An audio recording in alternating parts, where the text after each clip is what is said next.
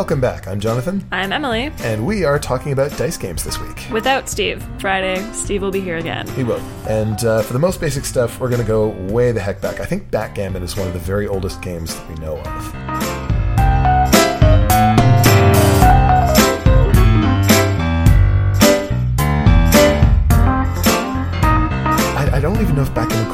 As a dice game, but you do have to manage the results. You roll two dice and you decide how you're going to use them to move your pieces along this track, trying to move them all towards the end. Simple enough in concept, but the way that those dice tend to behave, the way that when you roll doubles, you get to move them extra distance. And it also introduces something else, which uh, shows up in some dice games, and that is a die that you don't roll. You ever ever see that that uh, that cube that comes in a backgammon set that's got a two on one side and then a four and then an eight and then a sixteen, a thirty-two, and a sixty-four? I have never played backgammon. Okay, so tr- there's one of the strangest dice you're ever likely to see. Is exactly as I described. It doesn't have dots on it. horrifying. It just has numbers. It is. It's the doubling cube, and it's used not to roll and get a random result, but to keep track of something. There's a there's a few other games like Biblios that'll use dice to keep track of stuff, but um, in this particular one, if you think you're winning in a game of backgammon, you can challenge the other player. It's like, okay, concede the game right now, or we're playing for double stakes and because you know, it's a gambling game, and they have to decide whether they want to give up or say, "Okay, we'll keep going." But later on, if the tide turns, they can pass it back to you and say, "All right, you concede, or we're playing for four times the stakes," Oh, I see.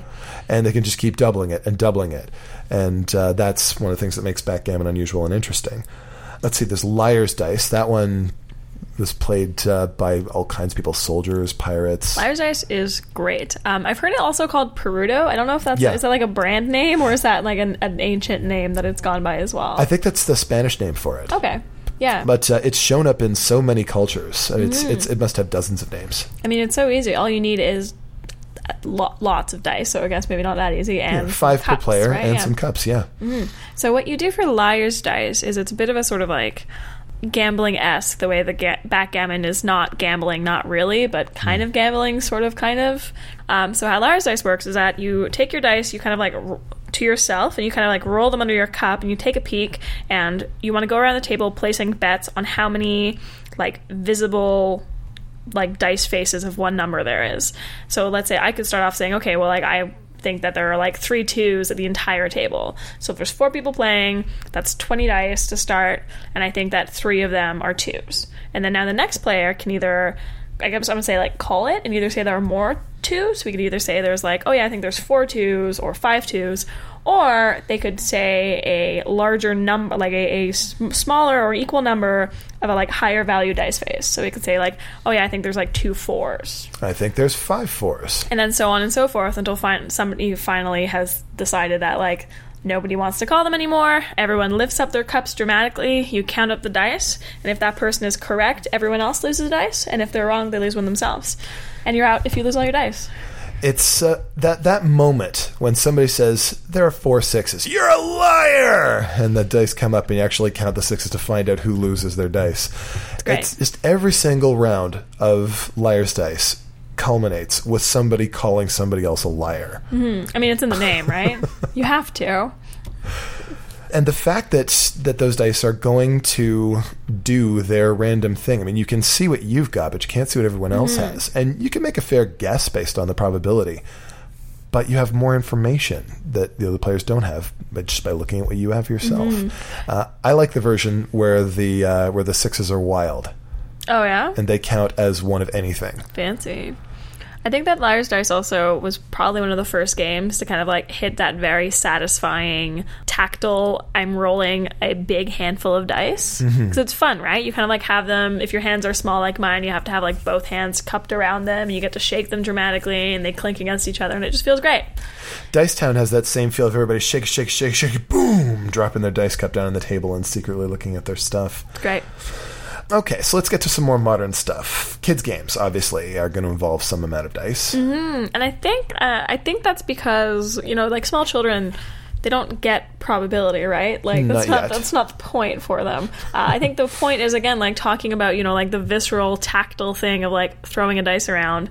Kids love being able to like touch things. Like it's very like a lot of that's why so many kids games are like dexterity games and have like mm-hmm. big bits that are like fun and easy to hold. It's because it's fun to be able to do stuff with your hands when you're like a, when you're a child. Mm-hmm. And I think that's what all these dice are for. Like you could just have cards, you could just have a spinner, but it's fun to be able to be like a kid and roll a dice.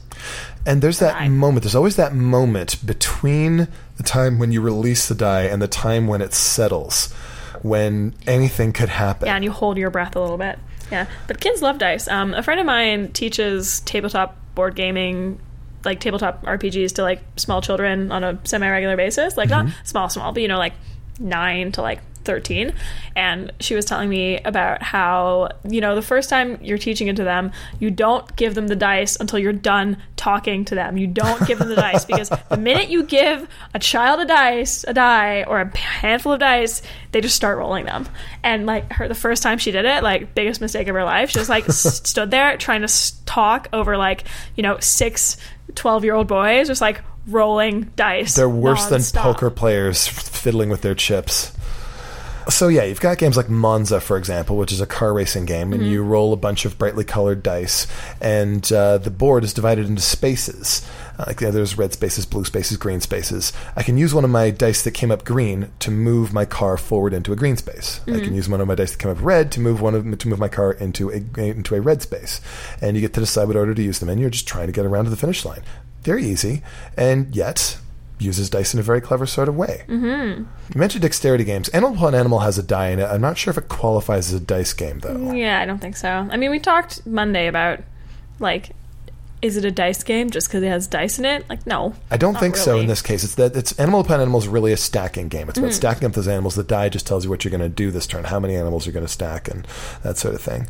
So then we get into the the the the, the real stuff, the more hardcore stuff. So Yahtzee is probably the most popular and most well known dice game out there. Mm-hmm. Um, Easily. I hate Yahtzee. It, it's it's okay. It's just, I mean, it's I, I can't stand the fact that there's zero interaction between the players. And I mean, I'm playing my game over here, and you're playing your game over there. We might as well be in different time zones. Nothing I do affects you. Nothing you do affects me. Um, the, the having to write down all the numbers and do all this math and stuff. I mean, I'm not opposed to, to math. It's just it feels clunky and and why would you do that when you could play Yam Slam? That's all I'm asking. Mean, Yam Slam to me is the modern version of Yahtzee. It's it's same basic idea. You roll, re-roll, and re-roll your dice and use them to make poker hands. But instead of writing stuff down, there are these cool plastic poker chips in a. There. There's there's four chips for two pair. There's four chips for three of a kind. Four chips for full house, and so on. And uh, you get to grab one of those whenever you make a hand. And when the tray is empty, there are no more chips left. Game's over. Chips are worth a certain number number of points. There's great big numbers on them. You add those up. That's your score. See, it's amazing how easily it was to change Yahtzee into a game that you didn't like into like Yam Slam, a game that you do like, just by adding that sort of like element of if I do the thing first, then you can't do it anymore. just a you little know? bit of interaction Yeah. you know it moves faster i don't have to deal with those boards and stuff uh, but it still has that wonderful question of okay do i stop now and score the not so great hand that i have or do i take the chance and re-roll some of these and go for something bigger Mm-hmm. um, i love that about this about the, about both of those games really and that roll re-roll and re-roll sort of thing we have three chances to get what you need is incredibly sturdy for that and it's been used to power games like Three Little Pigs, King of Tokyo, Roll Through the Ages, so you can destroy Tokyo, build a Bronze Age civilization, or build houses made of straw, wood, and brick, all using the same basic thing. So really, the the other thing that people think about when they think about dice games is inevitably like gambling. kind course. you know, like roll the dice, cross your fingers, hope for the best, and try not to lose. This, this is this is why dice were practically spiritually banned by many Christian civilizations for a very, very long time because of their association with gambling. So there's a lot of board games that will not like gambling per se, like do sort of like stress you out in that same way that gambling will, like using again like handfuls of dice. Uh, one of my favorite is Can't Stop. Oh, so good. which also yields great playlists because you know you just kind of like you go on iTunes or Apple Music or whatever and you look up like can't stop and then it's just like so many songs about people telling you to stop or to not stop and it's just like you're sitting around the table rolling dice with your friends screaming are you gonna stop you can't stop you cannot stop and how can't stop works is and again it, it it's really a game about the bell curve that Jonathan was talking about earlier. So you have this octagon stop sign shaped board um, with little kind of like slots and then numbers at the top.